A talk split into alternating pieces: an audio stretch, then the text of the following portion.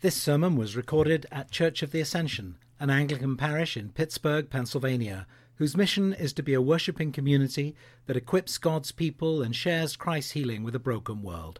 For more information, please visit ascensionpittsburgh.org. Heavenly Father, we thank you for your word and we pray that this morning you would once again open it up to us by your Holy Spirit. In Jesus' name we pray. Amen. The first question that Jesus asks the disciples as they journey to Caesarea Philippi is a safe one. Who do people say that the Son of Man is? And it was a safe question because it could merely be an academic question. Any question that asks for your input about what people think is relatively easy to answer. No personal commitment is required. Some people say this, and some people say that, and some people say the other. It's a question that can still be asked and debated today. And the disciples were happy to answer the question Jesus posed. Some say John the Baptist, but others Elijah, and still others Jeremiah or one of the prophets. They answer him. Interestingly, all those answers assume that Jesus was a reincarnated past hero of the faith and suggest that Jesus was held in high esteem by everybody. I mean, Elijah and Jeremiah were among some of the greatest past heroes and prophets of the faith. But I can't help wondering if the disciples were just telling Jesus what they thought he wanted to hear, or perhaps they just wanted to encourage him. After all, there were plenty of people who opposed Jesus, who felt threatened by Jesus, and who took offense at him. By this point in Matthew's gospel, we've seen people laugh at Jesus, we've seen people begging him to leave their neighborhood, we've seen people accuse him of blasphemy, of Sabbath breaking, and even of doing the work of the devil himself. In a way, it's not so different today. There are plenty of people who may have a reasonably high view of Jesus, that he was a great moral teacher or a good example. And then there are also those who think that Jesus and all that he represents for religion and the church is the cause of wars and division, and that we, his followers, are frankly dangerous people who ought to be silenced, cancelled, or ghosted. But returning to Jesus' question, I have a feeling that the disciples knew that Jesus was more than people were saying he was. And I think Jesus knew that they knew. After all, the disciples had traveled with Jesus. They'd heard him speak out against injustice and lambast the religious leaders. They'd, they'd also seen him heal people and they'd heard him teach. Jesus, the disciples knew, was a real man who got hungry and thirsty and tired. He knew anger and passion, tears and sweat. And these are just a few of the examples that we find in the Gospels. And yet they also knew that he was more than just a man. He was more than God's messenger and prophet. Jesus was God's Messiah. He was not just speaking God's word against the wicked rulers of the time, he was God's king who would supplant them. And so, here on this occasion, Jesus gives the disciples the opportunity to say out loud what they may have been wondering to themselves. And Jesus, of course, changes up the question. Never mind what people are saying. Who do you say that I am? Now it's personal. No longer is this such a safe question. And it's the question each and every one of us needs to answer. Who do you say that Jesus is? Well, as was often the case, it is Peter who speaks first, and note the clarity and the boldness with which he speaks. He doesn't say, for example, Well, I think you might perhaps be the Messiah. He doesn't say, Well, for us, you are uh, uh, uh the Christ. No, verse 16 Simon Peter answered, You are the Messiah, the Son of the living God. It doesn't get much clearer and bolder than that. And in saying such a thing, Peter is saying, You are the true king. You are the one that Israel has been waiting for. You are God's son, the one of whom is written in the Psalms and the prophets. And this statement was, to put it mildly, highly charged, extremely bold, and a dangerous political thing to say. If Jesus was the true king, then where did that leave local Herod Antipas or even the great Caesar in Rome? But again, let's bring it home. What about us today? If you say that Jesus is king, where does that leave President Trump? Where does that leave former Vice President Biden? Where does that put your politics?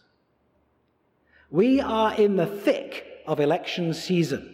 The Democratic Party convention's just finished, and the Republican Party convention is about to start. And now we start to get uncomfortable, with good reason perhaps, when our faith seems to come into conflict with our politics.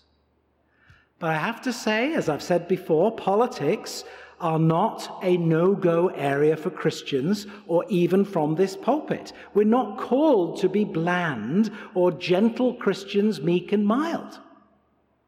Now, I need to add to that, I will never use this pulpit to try and score party political points, and nor will I seek to tell parishioners how they should vote.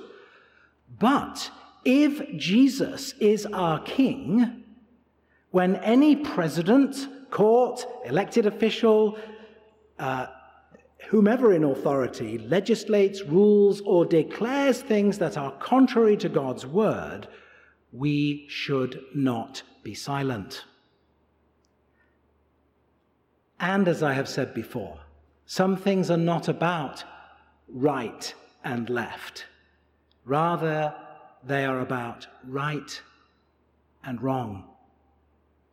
If Jesus is the Messiah, then he demands our first allegiance way, way, way above any political party or human ideology.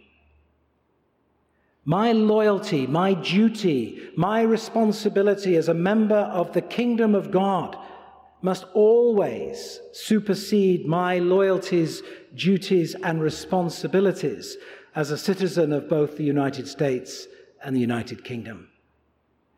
The kingdom of God that Jesus inaugurated is a radically new and different community than that of our prevailing culture. Whether that be the, the culture of the great Roman Empire of old or our culture today in the United States. Now, as then, Jesus invites all who will to follow him and to become a part of his radical community. Jews and Greeks, slaves and free, men and women, all together. And today we might add Anglicans and Baptists, black and white, rich and poor, weak and strong, people from respectable backgrounds and great learning, people from rough backgrounds and little formal education. All are invited, all are welcome. But if we, like Peter, dare to answer Jesus' question, Who do you say that I am? with a resounding, You are the Messiah, the Son of the living God, then, as I said a moment ago for the children, then what's the next question? What comes next? There are consequences to declaring that Jesus is the Messiah. To accept that Jesus is our King, well, it means we're not the boss of ourselves. It means we have to surrender our own autonomy and sovereignty And I think that way of thinking, and more importantly, that way of being and acting, is supremely difficult for most Americans. It, it, completely goes against the grain of our nation's history. We don't want to submit, we don't want to accept the sovereignty of anybody else. That sounds terrible. Well, that's the gospel. And it's good news, so keep listening. It changes everything. You know, we have a, a tradition at Ascension around this time of the year as we approach the start of a new academic year, whatever that may look like uh, now. But we have this tradition of commissioning the congregation for their service in the church and in the world. And we're going to be doing that again next Sunday. Actually, in one sense, you know, we do this every Sunday in our post communion prayer when we pray, send us out to do the work you have given us to do, to love and serve you as faithful witnesses of Christ our Lord. That's our vocation as Christians, wherever God has called us to live, to work, to be, to serve. But as we approach this special time of commissioning next week, I want to say something about it today so that you can be ready next Sunday to, if you're willing, recommit your life and vocation in the service of King Jesus. I was talking with someone about this not so long ago um, who asked me why we do this. And so, just let me give you the history of this commissioning that we do. And it's something that I inherited when I first came to Ascension almost 17 years ago. It started out as a commissioning of our Sunday school teachers at the start of a new school year. But after I'd done that a couple of years, someone rightly challenged me and said, you know, that's great, but what about all the other people who serve God in this church with their gifts of time um, and devotion and music and, you know, whatever it is? And I thought, well, yes, good point.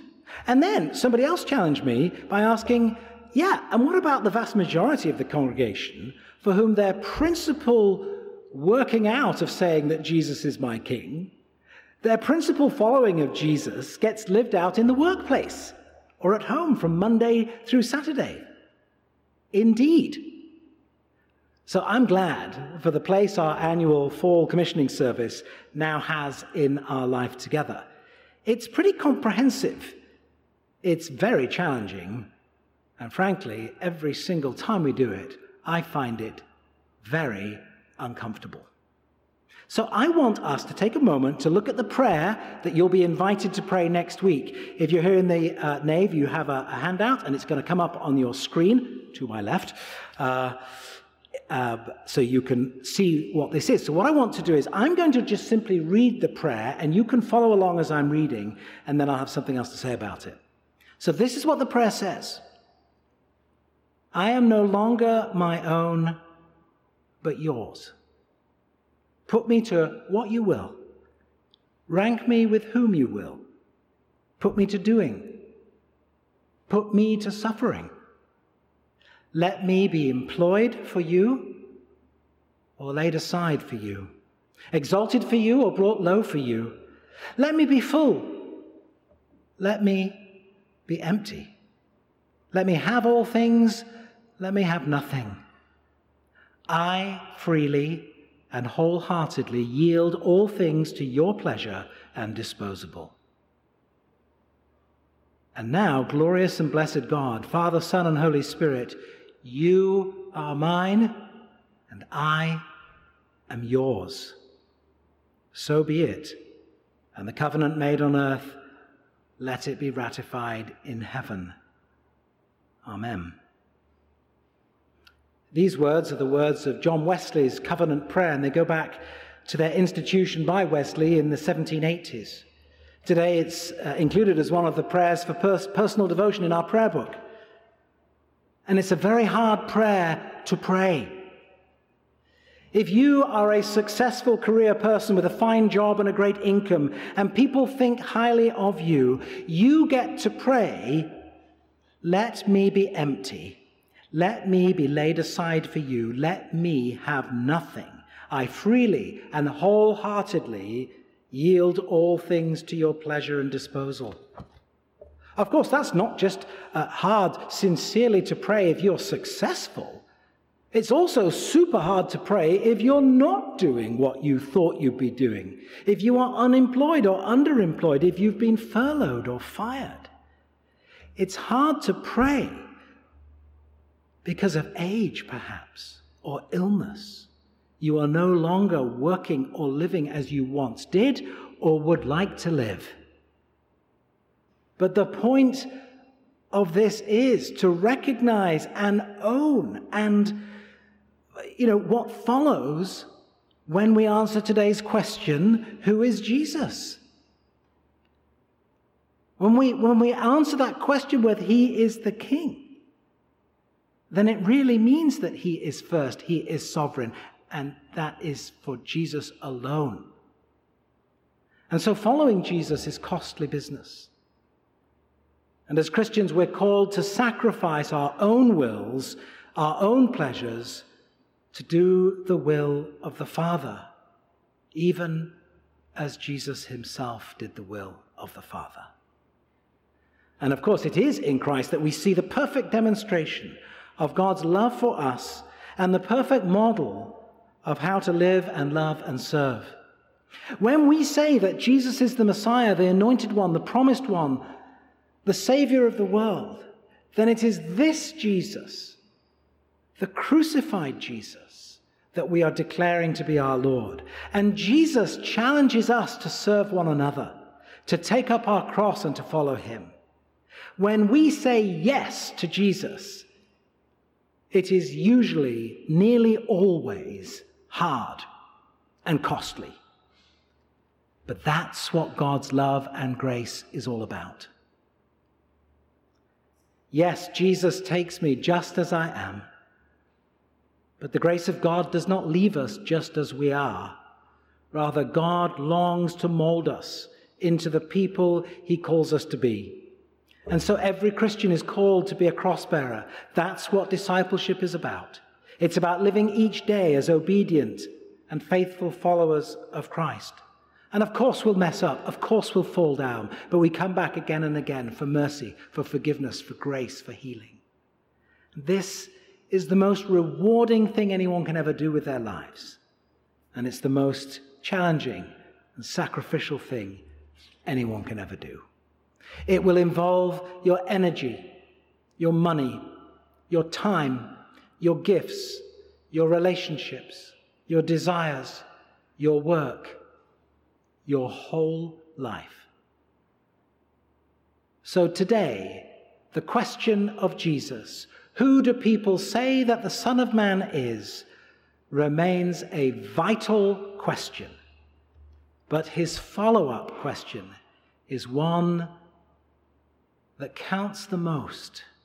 Jesus said, But who do you say that I am? Amen.